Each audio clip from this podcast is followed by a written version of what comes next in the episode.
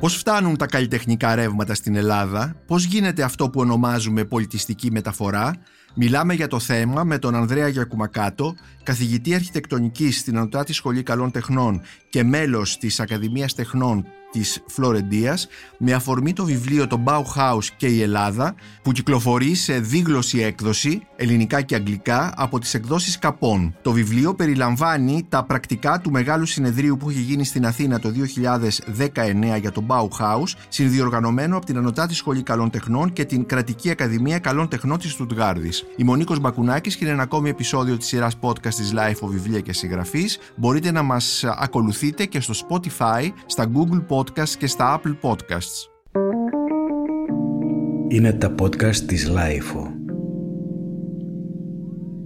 Ε, Ανδρέα Γιακουμακάτο, σε καλωσορίζω εδώ στο στούντιο της LIFO για να συζητήσουμε για το βιβλίο «Το Bauhaus και η Ελλάδα» που όπως είπα περιλαμβάνει τα πρακτικά ενός μεγάλου διεθνού συνεδρίου που είχε γίνει το 2019 στην Αθήνα συνδιοργανωμένο από τη Σχολή Καλών Τεχνών στην οποία είσαι καθηγητής αρχιτεκτονικής και την ε, Ακαδημία Τεχνών της, ε, της Στουτγκάρδης. Καλησπέρα Νίκο Μπακουνάκη, καλησπέρα Νίκο. Σε ευχαριστώ για αυτή τη συνάντηση και την συζήτηση. Ε, βεβαίως, ε, είναι ένα μεγάλο συνέδριο, το συνέδριο του 2019 που έγινε με αφορμή την επέτειο των 100 ετών από την ίδρυση του σχολείου του Bauhaus στη Βαϊμάρη εντάχθηκε σε ένα διεθνές πλαίσιο εορτασμών και θέλω να, να πιστεύω ότι πρόκειται για μία από τις σημαντικότερες ε, επαιτειακές εκδηλώσεις του ε, σχετικά με τον Bauhaus. Ε, πρόκειται για ένα event που δεν περιλάμβανε μόνο 64 Έλληνες και ξένους ε, εισηγητές για το συνέδριο αλλά περιλάμβανε και την έκδοση του μνημειώδους τόμου τα νέα σχολικά κτίρια που εκδόθηκε καταρχήν το 1938 από τον Πάτροκλο Καραντινό και περιείχε όλα τα μοντέρνα σχολεία του προγράμματος Παπανδρέου της δεκαετίας του 1930. Πρόκειται για έναν τόμο απολύτως ε, δισεύρετο ακόμα και στις ε, σημαντικότερες βιβλιοθήκες της Ελλάδας και η ανατύπωσή του είναι νομίζω ένα εκδοτικό γεγονός ε, σημαντικής πολιτισμικής σημασίας. Επίσης και ε, συγγνώμη, είχε ανατυπωθεί και αυτό από τις εκδόσεις Καπών. Αυτό ναι. εκδο... δεν, δεν πρόκειται ακριβώς για ανατύπωση. Έγινε όλη η επεξεργασία του τόμου με όλες τις εικόνες από την αρχή. Δεν πρόκειται τα σχέδια κτλ. Ε, ήταν σχέδια Bauhaus αυτά τα σχολεία που έγιναν στο Μεσοπόλεμο επί Υπουργού Παιδείας Γεωργίου Παπανδρέου. Εδώ θα πρέπει να κάνουμε μια σημαντική διευκρίνηση. Ε, για λόγους ε, ευκολίας ή επικοινωνίας ή εν πάση περιπτώσει ε, συνεννόησης χρησιμοποιούμε συχνά το ρόλο ε, ε, κτίρια Bauhaus ή πολυκατοικίες Bauhaus όταν μιλάμε για την ελληνική αρχιτεκτονική του Μεσοπολέμου. Αυτό θα πρέπει κάπως να το ξαναδούμε. Γιατί ε, η λέξη Bauhaus, η κουλτούρα Bauhaus, η, το σχολείο του Bauhaus δεν ήταν ιδιαίτερα γνωστό στην Αθήνα του Μεσοπολέμου. Το Bauhaus υπήρξε ένας θύλακας επεξεργασίας μιας νέας αντίληψης του σχεδιασμού των πραγμάτων, του σχεδιασμού των αντικειμένων, του σχεδιασμού της αρχιτεκτονικής, του σχεδιασμού της ζωής θα λέγαμε συνολικότερα, του σχεδιασμού της ζωής, μιας νέας ζωής. Αυτός ο θύλακας στη συνέχεια ε, μαζί με άλλες δράσεις του μοντέρνου κινήματος στην Ευρώπη, όπως για παράδειγμα η οικοδόμηση των λαϊκών συγκροτημάτων κατοικίας, όπως η ανάπτυξη της μοντέρνας αρχιτεκτονικής στην κεντρική Ευρώπη και στη βόρεια Ευρώπη από αυτό το δίπολο αφενός Κρόπιους, Μις και από την άλλη Λεκορμπιζιέ, διαδίδεται στην Ευρώπη, αυτό μεταφράζεται σε αυτό που αποκαλούμε μοντέρνα αρχιτεκτονική. Η μοντέρνα αρχιτεκτονική μεταφέρεται στην Ελλάδα και διαδίδεται με εκρηκτικό τρόπο. Πότε μεταφέρεται; Αυτό είναι ένα πολύ ωραίο ερώτημα. Το μοντέρνο κίνημα ε, το μοντέρνο κίνημα στην αρχιτεκτονική που υποδέχεται όλα τα κινήματα των ιστορικών πρωτοποριών, δηλαδή τον φουτουρισμό, τον εξπρεσιονισμό, τον νεοπλαστικισμό, τον ε, κονστρουκτιβισμό και ακόμα και ένα άλλο σπουδαίο κίνημα που είναι λιγότερο γνωστό, τον τσεχοσλοβάκικο κυβισμό, όλα αυτά μετά τον Πρώτο Παγκόσμιο Πόλεμο μπαίνουν μέσα σε αυτή τη μεγά, στον μεγάλο υποδοχέα που λέγεται μοντέρνο κίνημα. Ένα από τα κέντρα επεξεργασίας όλου αυτού του μορφώματος, του μορφώματος είναι το σχολείο του Bauhaus και πραγματικά πραγματικά ο Βάλτερ Γκρόπιους που το ιδρύει το 1919, που αναλαμβάνει μάλλον τη διευθυνσή του, είναι ένα είδος ένα είδος διαιτητή σε ένα, σε ένα χώρο του box, σε ένα, σε ένα γήπεδο του box, όπου πρέπει να ρυθμίσει τις ετερόκλητες και ετερογενείς και ετεροβαρείς ε, και φυγόκεντρες δυνάμεις μέσα σε αυτό το σχολείο, ε, τον Ίτεν, τον Φαντούσμπουργκ, ε, τον Κλέ, τον Καντίνσκι και όλους, όλους, όλους, όλους όσους έχουν μία προσωπική αντίληψη για το ζήτημα της πρωτοπορίας και να τους διαχειριστεί έτσι ώστε να διαμορφώσει από το 1923 περίπου αυτό που αποκαλούμε μοντέρνο κίνημα. Άρα μπορούμε να πούμε ότι από το 1919 μέχρι περίπου τα τέλη της δεκαετίας του 20 αναπτύσσεται το μοντέρνο κίνημα στην αρχιτεκτονική στην Ευρώπη. Ε, Αντρέα, είπες στο σχολείο του Bauhaus, ε, Walter Gropius, στο σχολείο του Bauhaus, εννοείς προφανώς εκεί που εκπαιδεύεται, που καλλιεργείται ακαδημαϊκά θα πούμε, ας πούμε εντός εισαγωγικών αυτό το, το σύγχρονο κίνημα. Ήθελα να σε ρωτήσω γιατί αυτό το σύγχρονο κίνημα εμφανίζεται στην Γερμανία; Αυτό που ονομάζουμε Bauhaus και που έχει σχέση βεβαίως με την αρχιτεκτονική και τον σχεδιασμό κτηρίων, σχεδιασμό της ζωής, μας είπες προηγουμένως, και αυτό είναι πολύ σημαντικό, αλλά και ανέφερες ήδη τον Κλέ, τον Καντίνσκι, δηλαδή καλλιτέχνες ε, οικαστικούς εντός εισαγωγικών. Γιατί εμφανίζεται στη Γερμανία και όχι σε αλλού, ας πούμε, στη Γαλλία για παράδειγμα; Αυτό, το κίνημα σχεδιασμού της ζωής. Αυτό είναι ένα εξαιρετικό θέμα. Πρέπει να πάμε όμως λίγο μακριά με, με συντομία. Πρέπει να φύγουμε πίσω στα arts and crafts του William Morris του δεύτερου μισού του 19ου αιώνα, στη σύγκρουση δηλαδή ανάμεσα στην καλλιτεχνική παραγωγή και στην βιομηχανική παραγωγή, στην ε, στερημένη από καλλιτεχνική ποιότητα παραγωγή εν σειρά βιομηχανικών προϊόντων καθημερινής χρήσης και κατά συνέπεια σε μια επιστροφή προβιομηχανικών συνθήκων όπως επιχειρεί ο William Morris ε, στο πλαίσιο του κινήματος Arts and Crafts. Τα Arts and Crafts εξελίσσονται ε, για παράδειγμα στη Βιέννη με το εργαστήριο του Joseph Hoffman της Wiener Werkstätte από το 1903 και μετά. Ο Joseph Hoffman είχε ήδη σαν πρότυπο τα Arts and Crafts του William Morris. Είναι ωστόσο η εποχή όπου η Γερμανία αναπτύσσεται πάρα πολύ ισχυρά και πάρα πολύ έντονα ε, σε ό,τι αφορά την βιομηχανική της παραγωγή. Μετά την ήττα της βέβαια στον πρώτο πόλεμο. όχι, όχι, δεν μιλάω για τον πρώτο πόλεμο, μιλάω για την εποχή στα, στα τέλη του 19ου αιώνα. Α, μάλιστα, ναι, ναι. Είναι ναι. η μεγαλη Γερμανία της μεγάλης οικονομικής ανάπτυξης και της μεγάλης εξαγωγικής δραστηριότητας. Ο Χέρμαν Μουθέζιους που δουλεύει σαν ε, ε, σύμβουλος στην πρεσβεία του Λονδίνου, ο Γερμανός, γνωρίζει γνωρίζει την εμπειρία των Arts and Crafts και τη μεταφέρει στη Γερμανία. Τη μεταφέρει στη Γερμανία γράφοντας μια σειρά από βιβλία και κυρίως συμβάλλοντας στην ίδρυση το 1907 του Deutscher Werkbund. Το Deutscher Werkbund ή ο Deutscher Werkbund είναι ένας σύνδεσμος βιομηχάνων, αρχιτεκτόνων και καλλιτεχνών, ούτως ώστε να συμβάλλουν στην αισθητική και ποιοτική βελτίωση των βιομηχανικών προϊόντων. Παράλληλα, η Γερμανία κάνει κάτι πάρα πολύ οξυδερκές. Επιχειρεί την εκπαιδευτική μεταρρύθμιση στις σχολές καλοντεχνών ε, μετατρέποντάς τις από αμυγείς σχολές καλοντεχνών σε σχολές βιομηχάνων τεχνών. Σε σχολές δηλαδή οι οποίες να εντάσσονται σε μια διαδικασία ε, ε, σχεδιασμού σε σχέση με την βιομηχανική Στο πλαίσιο αυτό γίνεται μεταρρύθμιση σε πάρα πολλές σχολές σε γερμανικές πόλεις. Στη Στουτγκάρδη, στο Ντίσσελντορφ, στο Βερολίνο και στη Βαϊμάρη όπου τότε διευθυντής της Σχολής Καλοτεχνών της Βαϊμάρης είναι ο Βέλγος Αρί Βαντεβέλντε.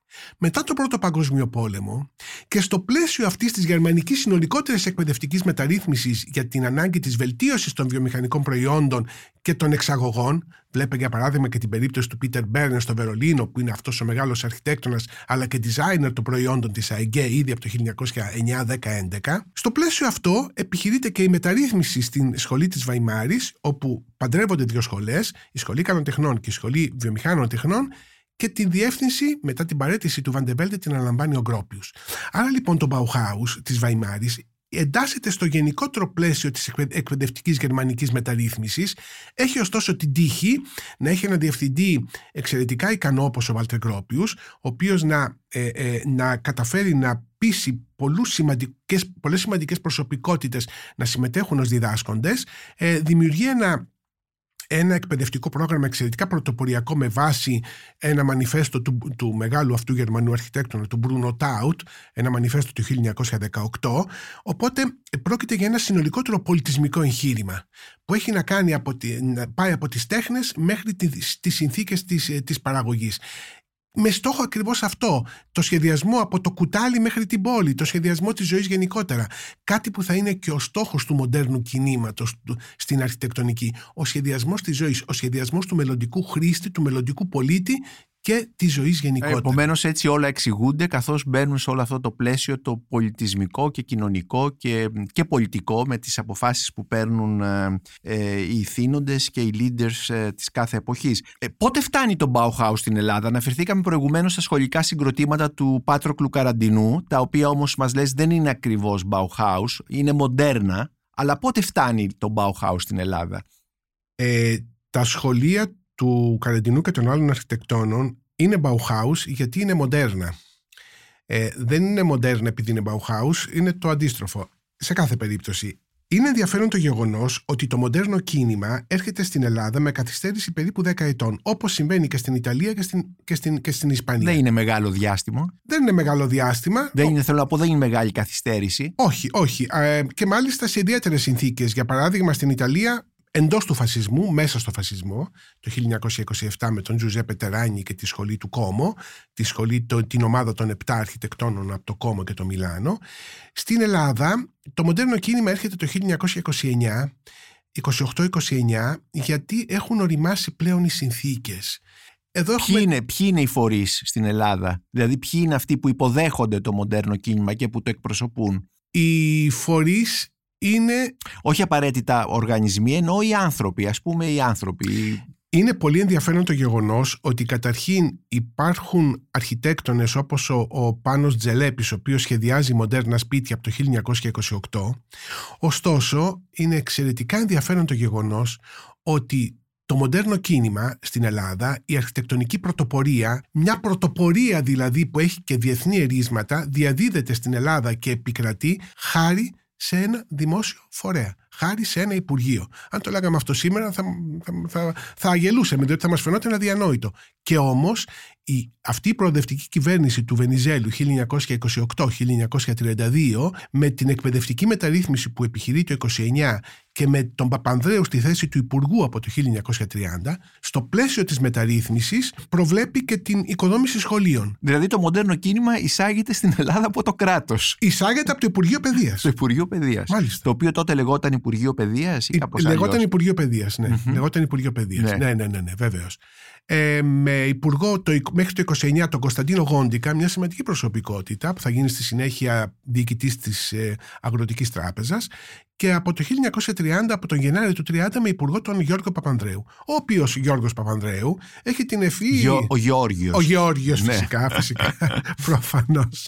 Προφανώς, ο, ο γέρον της Δημοκρατίας έχει τη φαϊνή ιδέα να καλέσει, να ιδρύσει μάλλον ένα, ε, ένα γραφείο μελέτης νέων σχολικών κτηρίων και εκεί να τοποθετήσει ανθρώπους οι οποίοι είναι πραγματικά προοδευτικοί. Τοποθετεί τον Γιώργιο Μιχαλόπουλο, ο οποίος είναι ένα διοικητικό στέλεχος και διευθυντή του Γραφείου Μελετών έναν αρχιτέκτονα που λέγεται Νίκος Μιτσάκης. Ο Νίκος Μιτσάκης είχε αποφυτίσει το 1921 από το Μετσόβιο, δεν ταξίδεψε ποτέ στο εξωτερικό Είχε ωστόσο, είχα εγώ προσωπικά την δυνατότητα στα τέλη της δεκαετίας του 70 να δω την αραχνιασμένη βιβλιοθήκη του στην Κυψέλη στο σπίτι των αδελφών του, των δυο, δυο ε, κοριτσιών αδελφών του που δεν παντρεύτηκαν ποτέ και φύλαξαν αυτή τη βιβλιοθήκη. Είχα την ευκαιρία να δω την καταπληκτική βιβλιοθήκη του γαλλόφωνου Ευπατρίδη Μιτσάκη με όλα τα βιβλία του Λεκορμπιζιέ, όλα τα τέφη του Architecture Ζουντουή και με μια εξαιρετική ενημέρωση για το τι συνέβαινε στην Ευρώπη, κυρίως για το τι συνέβαινε στη Γαλλία. Πόσα πράγματα δεν ξέρουμε, Αντρέα.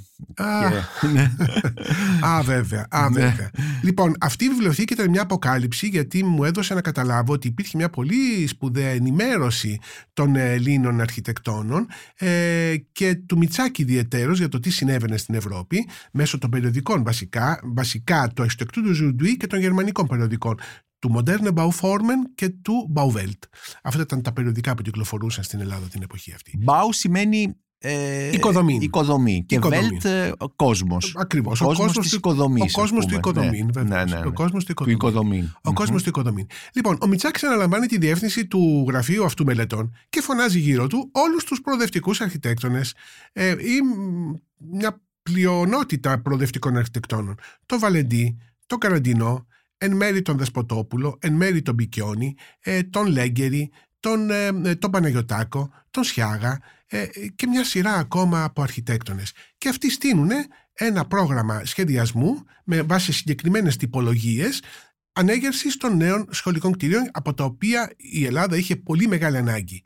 Το ενδιαφέρον είναι ότι το, ε, το πρόγραμμα σχολικών κτηρίων ήταν κάτι σαν το IKEA σήμερα. Διότι όπως βλέπεις το IKEA σε κάθε χωριό και σε κάθε ραχούλα με, με, με μια ενιαία αντίληψη της αισθητικής, έτσι βλέπεις και τα μοντέρνα σχολεία να φυτρώνουν σε κάθε γωνιά της Ελλάδας, μεταφέροντας την ιδέα του μοντέρνου σε, σε, όλο, σε όλη την ελληνική επικράτεια. Έτσι, ε, μεταφέρουν την ιδέα του μοντέρνου με έναν τρόπο εξαιρετικά παραγωγικό. Δηλαδή σχολεία οικονομικά, σχολεία γρήγορα στην κατασκευή και σχολεία λειτουργικά είναι οικονομικά και γρήγορα στην κατασκευή γιατί βασίζονται σε ένα πολύ σπουδαίο, πολύ εύπλαστο, πολύ γλυπτικό και πολύ οικονομικό υλικό, το πλησμένο σκυρόδεμα, το οποίο εμείς τόσο πολύ το έχουμε κατα... καταραστεί, αλλά... Το μπετόν δηλαδή, το, το μπετόν αρμέ. Το, το μπετόν αρμέ, ναι, ναι, το οποίο είναι καλό να, να, να ξέρουμε κάτι που είναι ένας κοινός τόπος, ότι δεν φταίνε τα υλικά, φταίνε, φταίει ο τρόπος που τα χρησιμοποιούμε.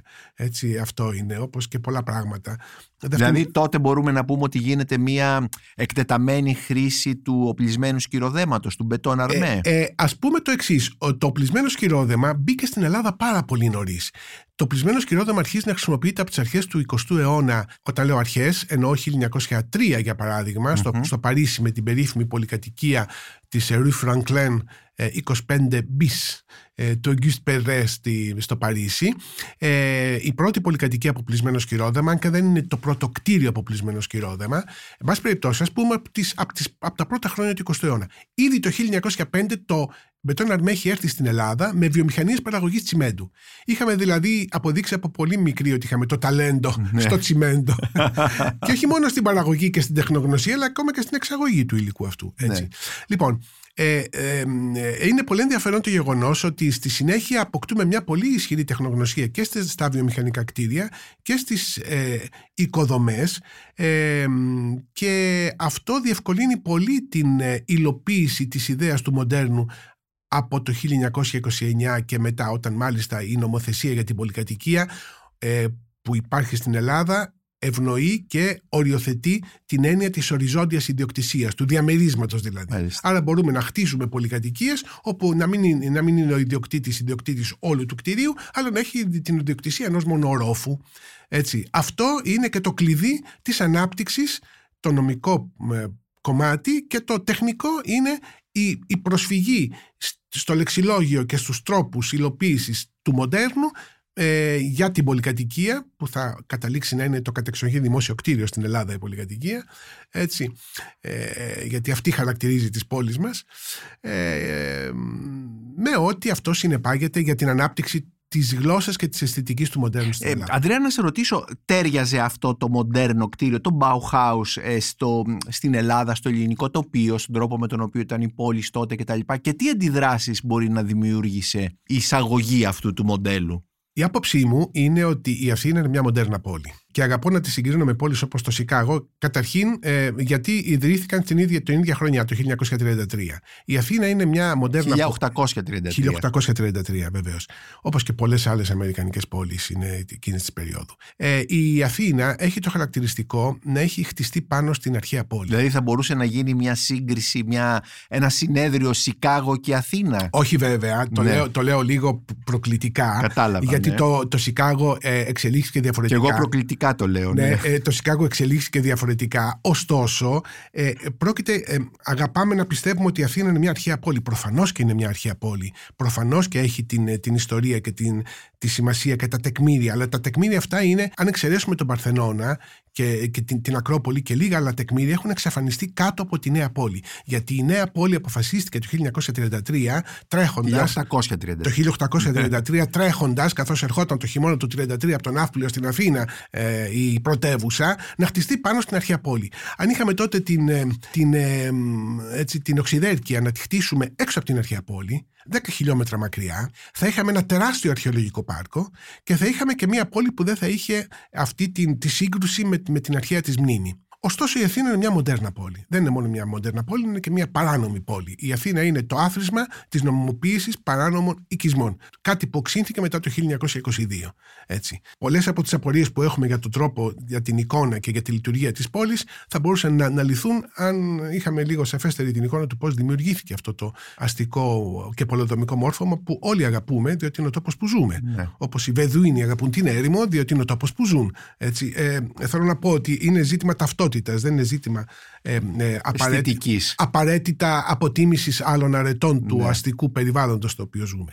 Λοιπόν, ε, με την έννοια αυτή, η Αθήνα, σαν μοντέρνα πόλη, υιοθέτησε το μοντέρνο κίνημα μετατρέποντάς το σε έναν πάνδημο μοντερνισμό όχι απαραίτητα η Αθήνα, γιατί ιδιαίτερα τα σχολεία τα είδαμε σε όλη την Ελλάδα. Βεβαίως. Αυτού του τύπου τα σχολεία της εποχής της κυβέρνησης Βενιζέλου 2832. Βεβαίως, αλλά ε, ε, ε, η πολυκατοικία, το άλλο μεγάλο κομμάτι του μοντέρνου κινήματος, αναπτύχθηκε καταρχήν στην Αθήνα με εξαιρετικά παραδείγματα. Ναι. Ε, στο Κολονάκι, στα Εξάρχεια, στην Κυψέλη, ε, στη Νεάπολη. Ε, όλο το κέντρο της πόλης έχει εξαιρετικά παραδείγματα, τα οποία θα ήταν υπέροχα αν τα συντηρούσαμε. Αυτό είναι το μεγάλο μας Ναι. πρόβλημα. Η ελλειπή, ελλειπέστατη συντήρηση αυτών των κτηρίων που θα ήταν υπέροχα. αν Θα είχαμε, ταξιδεύουμε συχνά στο Τελαβίβ για να δούμε την, την πόλη του Μπαουχάου της δεκαετίας του 50. Εδώ έχουμε στα πόδια μας την πόλη του Μπαουχάου της δεκαετίας του 30, την οποία όμως αγνοούμε ή και καταστρέφουμε ή και κακομεταχειριζόμαστε. Με την έννοια αυτή λοιπόν, ο, το μοντέρνο μετατρέπει και σε πάνδημο μοντερνισμό όπως και ο, ο νεοκλασικισμός μετατράπηκε σε, μπα- σε πάνδημο κλασικισμό με τα μικρά αυτά νεοκλασικά σπίτια της Αθήνας του 19ου αιώνα. Περάσαμε δηλαδή από, έναν, ε, από, έναν, από μια ιδέα κλασικού σε μια ιδέα μοντέρνου με, με έναν σχεδόν αυτόματο τρόπο, υπερβαίνοντας και ξεπηδώντας την περίοδο του εκλεκτικισμού, η οποία ήταν μια περίοδος από το 1900 έως το 1920-25. Έτσι, αυτούς τους εκλεκτικιστές, τον Κριεζή, τον Νικολούδη, ε, τον Τζαγρή και τα λοιπά, με τα λίγα τους κτίρια, το, το, το κτίριο Εφεσίου που είναι το βιβλιοπωλείο Κάουφμαν, το κτίριο του Ιδρύματος Θεοχαράκη που είναι επίσης έργο του, ε, του Τσαγρή του 1925, ο Κουρεμένος στην Ακρόπολη κτλ. Όλα αυτά Διονυσίου Αεροπαγίτου. Στη Διονυσίου Αεροπαγίτου ακριβώς. Ήταν, ήταν μια. μ, Ήταν κάνα δύο, δεκα, δύο, δυόμιση δεκαετίες. Στη συνέχεια μπήκαμε από τον πάνδημο κλασικισμό στον πάνδημο μο, μο- μοντερνισμό. Αυτά τα δύο δεν είναι άσχετα μεταξύ τους. Το μοντέρνο του Λεκορμπιζιέ, αν όχι το μοντέρνο του Γκρόπιου ή των άλλων Βόρειο Γερμανών, το μοντέρνο του Λεκορμπιζιέ έχει, σαφές, έχει σαφείς αναφορές στο, στο κλασικό. Έχει, σα- όπως γνωρίζουμε, σαφείς αναφορές στο, στον Παρθενώνα. Είναι ένα, μια νεοπλατωνική επεξεργασία ενός, ενός γεωμετρικού κλασικού ιδεώδους ε, η, η, η μοντέρνα αρχιτεκτονική του Λεκορμπιζιέ. Άρα λοιπόν αυτό το έκαναν και οι Ιταλοί οι, ε, ε, μοντέρνοι αρχιτέκτονες που δεν αποποιήθηκαν ποτέ την κλασική τους παράδοση. Έτσι, όντας ταυτόχρονα απολύτως μοντέρνοι. Άρα λοιπόν, ε, με την έννοια αυτή νομίζω ότι ε, οπωσδήποτε ε, το μοντέρνο προσυδίαζε στη, στο χαρακτήρα μας και, στη, Μάλιστα. και στο περιβάλλον μας. Μας είπες ήδη δείγματα ε, του μοντέρνου, του πρώιμου αυτού μοντέρνου στην Αθήνα, κυρίως πολυκατοικίες κτλ. Τα σχολεία. Ε, Βεβαίως, ε, αναφερόμαστε και στον Βάλτερ Γκρόπιους. Συνδέουμε τον Βάλτερ Γκρόπιους με το κτίριο της Αμερικανικής Πρεσβείας στη Βασιλίση Σοφίας, το οποίο είναι μεταγενέστερο. Ο Βάλτερ Γκρόπιους ε, μ, παραιτείται το 1928 από τον Μπαουχάους, έχει κλείσει τον κύκλο του, το οποίο είναι ήδη στο- στο Ντεσάου, όχι πια στη Βαϊμάρη. Ε, το 1933 φεύγει τρέχοντας από την ε, Γερμανία, πάει στην Αγγλία λόγω του χιτιλερικού καθεστώτος. Το 1936 πάει στη Βοστόνη και γίνεται Dean, γίνεται πρόεδρος της σχολής αρχιτεκτόνων στο Χάρβαρτ. Ε, ο Γκρόπιους στην Αμερική επιχειρεί την ανασύσταση του Μπαουχάους, κάτι πως ωστόσο που δεν θα καταφέρει. Ούτε αυτός ούτε άλλοι που είχαν αυτό το στόχο δεν θα καταφέρουν να ανασυστήσουν. Το, το Μπαουχάου ήταν ένα καθαρό και άμεσο προϊόν της δημοκρατίας της Βαϊμάρης με ό,τι και αν αυτό συνσήμενε. Δεν μπορούσε ποτέ να αναπαραχθούν οι, συ- οι, οι αντίστοιχες πολιτισμικές συνθήκες για μια άνθηση, για μια νέα Ναι, άνθηση. η- η εποχή της Βαϊμάρης, επίτρεψέ μου να πω, ήταν μια εποχή αθλειότητα και ταυτόχρονα μεγαλείου. Ακριβώς. Έτσι, και δημιουργίας ρευμάτων, τεχνών κτλ. Ακριβώς. Και φτώχειας από την άλλη πλευρά, εγκληματικότητας και όλα αυτά τα πράγματα. Ήδη το 1923 η Γερμανία έχει μια με- μεγάλη οικονομική κρίση την οποία τη- την ακολουθεί και τα επόμενα χρόνια. Είναι ένα, ένα εξαιρετικά μ, σύνθετο θέμα και απολύτως γοητευτικό βέβαια για όλους μας η δημοκρατία της Βαϊμάρης. Ε, λοιπόν, ε, ο Γκρόπιους λοιπόν στην Αμερική ε, επιστρέφει στην επαγγελματική του δρα- δραστηριότητα χωρίς ωστόσο τις κορυφές που είχε κατακτήσει πριν τον, πρώτο, πριν τον Δεύτερο Παγκόσμιο Πόλεμο. Στο πλαίσιο αυτό, ε, την εποχή της δεκαετίας του 50 το Αμερικανικό Υπουργείο Εξωτερικών, το State Department, προγραμματίζει την ανέγερση πολλών πρεσβειών σε διάφορες πρωτεύουσες ε, καταρχήν της Ευρώπης, αλλά όχι μόνο της Ευρώπης, επιχειρώντας την ανάθεσή τους σε σημαντικούς αρχιτέκτονες. Ένα από τα ε, ένα από τα, μια από τις πρεσβείες αυτές την παίρνει ο Γκρόπιους επαγγελματικά, την οποία επιχειρεί να υποστηρίξει όσο μπορεί περισσότερο, γράφοντας και ξαναγράφοντας ότι η, η, το κτίριο της πρεσβείας στην Αθήνα πρέπει να είναι ε, μια αφιέρωση, ένα, μια αναφορά στο κλασικό περιβάλλον και ταυτότητα της πόλης. Επιχειρεί δηλαδή την, ε, την, τη σύνθεση ενός κτηρίου με κλασικιστικές αναφορές. Ε, πρέπει να πούμε γενικότερα ότι η αρχιτεκτονική του Γκρόπης μεταπολεμική έχει και ε, ένα βαθμό, είναι ως ένα βαθμό μια μέτρια, μια ενδιαφέρουσα αρχιτεκτονική αλλά χωρίς αριστουργήματα, χωρίς masterpieces και το κτίριο της Αθήνας είναι επίσης ένα όχι αριστούργημα, αλλά ωστόσο ένα πολύ ενδιαφέρον κτίριο. Δεν θα πρέπει να ξεχνάμε για την πρεσβεία της Αθήνας που έγινε από το, στα τέλη του 50 και στις αρχές του 60 ότι ε, ο Γκρόπιος την τοποθέτησε σε αυτόν τον λοφίσκο από τη Βασιλής Σοφίας χωρίς φυσικά τα κάγκελα όπου έβλεπε σε αυτό το κτίριο να αναγείρεται ε, πάνω σε αυτόν τον λοφίσκο να είναι ψηλότερα σαν ένα είδος μικρής με αυτόν τον κεντρικό διάδρομο όπου ο καθένας θα μπορούσε να έχει μια προσπέλαση είχε δηλαδή μια ένταξη στο σημείο εκείνο πολύ πιο ενδιαφέρουσα από αυτό που συνέβη στη συνέχεια με τον καγκελόφραχτο αυτό με την καγκελόφραχτη αυτή κατάσταση που εξαφάνισε τις προθέσεις του Γκρόπιους. Είναι ένα ενδιαφέρον κτίριο με μια μέτρια νεοκλασικιστική, ας το πούμε έτσι, πρόθεση, ε, ωστόσο είναι ένα πολύ σημαντικό τεκμήριο, μαζί με το σύγχρονο του τότε κτίριο ενός άλλου ε, Φίλανδο-Αμερικανού σπουδαίου αρχιτέκτονα, του Έρο Σαρίνεν, το σταθμό δηλαδή της, ε, του αεροδρομίου. Το, του, νέου αερο, του Διεθνούς Αεροδρομίου στην Οδό Βουλιαγμένης, το οποίο σήμερα είναι και διατηρηταίο μνημείο. Έχει προφανώς, είναι διατηρηταίο. Αυτοί οι δύο ε, είχαν την εποχή αυτή πολύ μεγάλη, πολύ μεγάλη αντιπαλότητα για το πώς θα διεκδικήσει ο ένας το έργο του άλλου και για το πώς θα, θα είναι ένας πιο κλασικός από τον άλλον στην κλασική πόλη της Αθήνας. Αντρέα, στο βιβλίο το Bauhaus και η Ελλάδα, το Bauhaus ε, συνδέεται όχι μόνο με την αρχιτεκτονική και με το design, αλλά βεβαίως και ε, με, άλλες, ε, με άλλα crafts, με άλλες τέχνες, εγώ με το textile, με την, με την φαντική, συνδέεται με τη μουσική, συνδέεται με το θέατρο. Όντως είναι σημαντικό το Bauhaus για αυτές τις τέχνες και τις τεχνικές. Ναι, είναι σημαντικό. Είναι σημαντικό ε, κυρίως ως ιδέα. Ε, όχι πάντα ως, ε, ως υλοποίηση. Μην ξεχνάμε ότι το Bauhaus ήταν ένα, ένα είδος ΤΕΙ, ένα είδος, ε, μια, ένα είδος επαγγελματικού σχολείου, ε, στο οποίο οι, οι μαθητές μάθαιναν να έχουν τον ολικό έλεγχο του παραγόμενου αντικειμένου. Δηλαδή από το σχεδιασμό στην υλοποίηση. Δεν πρόκειται για μια βιομηχανία. Δεν μπορούσαν δηλαδή να, να κατασκευάσουν ποδήλατα, ραδιόφωνα ή να σχεδιάσουν, να σχεδιάσουν ε, ε, ε, φωτογραφικές μηχανές, άλλα αντικείμενα, πιο πολύπλοκα βιομηχανικά. Αναγκάζονταν να σχεδιάζουν καρέκλες, να σχεδιάζουν χαλιά, να σχεδιάζουν γραμματοσυρές ε, αναγκάζονταν εντός εισαγωγικών. Αυτό ήταν το πεδίο δράσης τους. Άρα λοιπόν το Bauhaus παρήγαγε περισσότερο μια ιδέα του σχεδιάζει, μια ιδέα της σύγχρονης ζωής, παρά στην πραγματικότητα μια πραγματική ε, μια, μια ουσιαστική ε, διαδικασία παραγωγής ενός βιομηχανικού Έτσι. Ε, με αυτή την έννοια βεβαίως το Bauhaus επιδίωξε και έδωσε τις βάσεις για τον σχεδιασμό πολλών ε, ε, αντικειμένων καθημερινής χρήσης.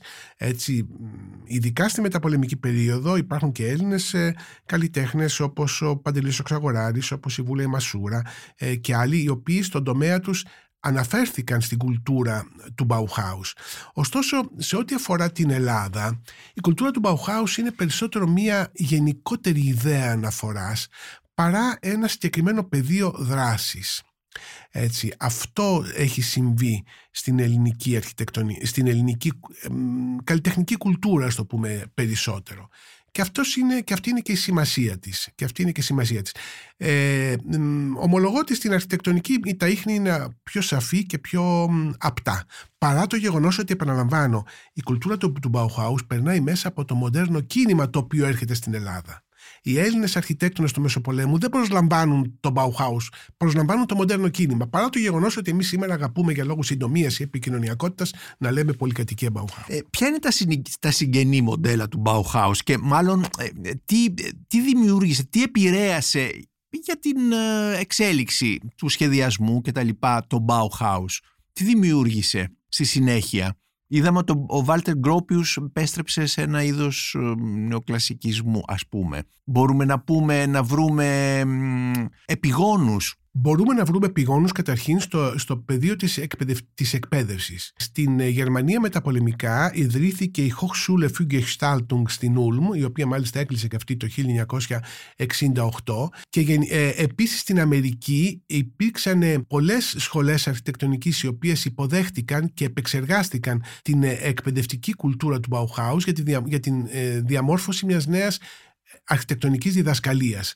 Αυτό είναι πολύ σημαντικό και αναλύεται και, στο, και, στο, και στα πρακτικά του συνεδρίου από συναδέλφους. Ε, ο τρόπος δηλαδή με τον οποίο η, η, η εκπαίδευση του Bauhaus εκπαίδευση, ε, επηρέασε τη μεταπολεμική κουλτούρα της, της αρχιτεκτονικής εκπαίδευσης. Επίσης, πολλοί από τους ε, καλλιτέχνες του Bauhaus, όπως για παράδειγμα η Άννη Άλμπερς για παράδειγμα και πολλοί άλλοι, ο Μοχολινάζη, στη συνέχεια ε, ε, συνέχισαν τη δραστηριότητά τους στην Αμερική αναπαράγοντας την αισθητική και τον τρόπο προσέγ, ε, σχεδιαστικής προσέγγισης ε, του Bauhaus.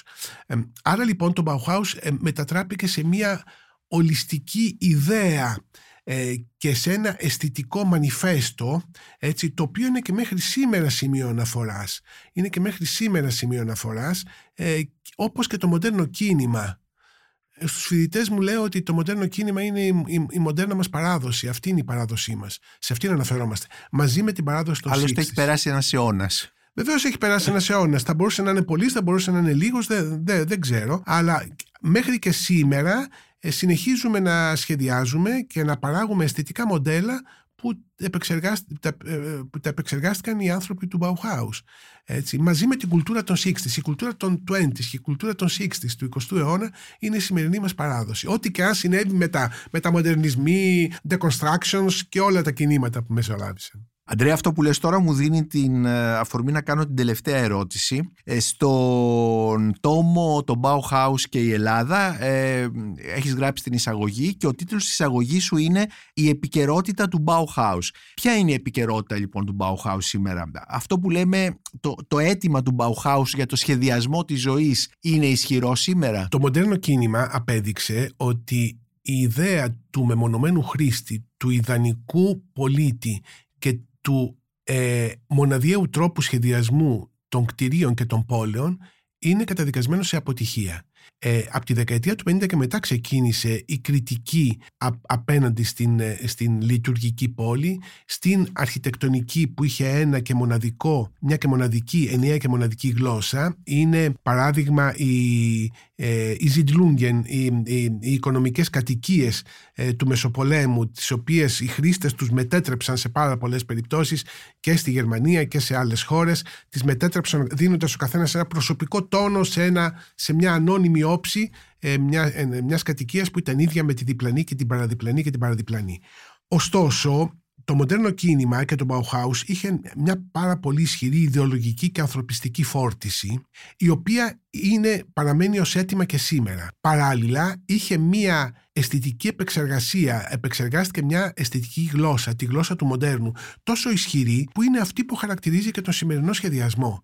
Σήμερα, έναν αιώνα μετά, αναρωτώντας πού πάει η αρχιτεκτονική, ε, μπορεί να έχουν εισαχθεί ένα σωρό νέα ζητήματα στον αρχιτεκτονικό σχεδιασμό, η βιοκλιματικότητα, η, η, η, το ζήτημα της ένταξης στο, στο περιβάλλον, μια σειρά από νέα ζητήματα, αλλά η αισθητική γλώσσα δεν έχει προχωρήσει παρακάτω. Αυτό λοιπόν η αισθητική κληρονομιά και η κληρονομιά ενός νέου ουμανισμού που είναι χαρακτηριστικό της αρχιτεκτονικής ως κατεξοχήν ουμανιστικής επιστήμης είναι αυτή που παραμένει μέχρι σήμερα. Το Bauhaus υπήρξε ένας απίστευτος πυκνοτής αυτών των ιδεών και αυτές τις ιδέες μετατρέπει μέχρι σήμερα, ε, μετα, μετα, μεταφέρει μέχρι σήμερα και μεταδίδει μέχρι σήμερα. Δεν σημαίνει ότι πρέπει να αντιγράψουμε τον Bauhaus έναν αιώνα μετά, ούτε είναι δυνατό να συμβεί αυτό, ούτε είναι και απαραίτητο.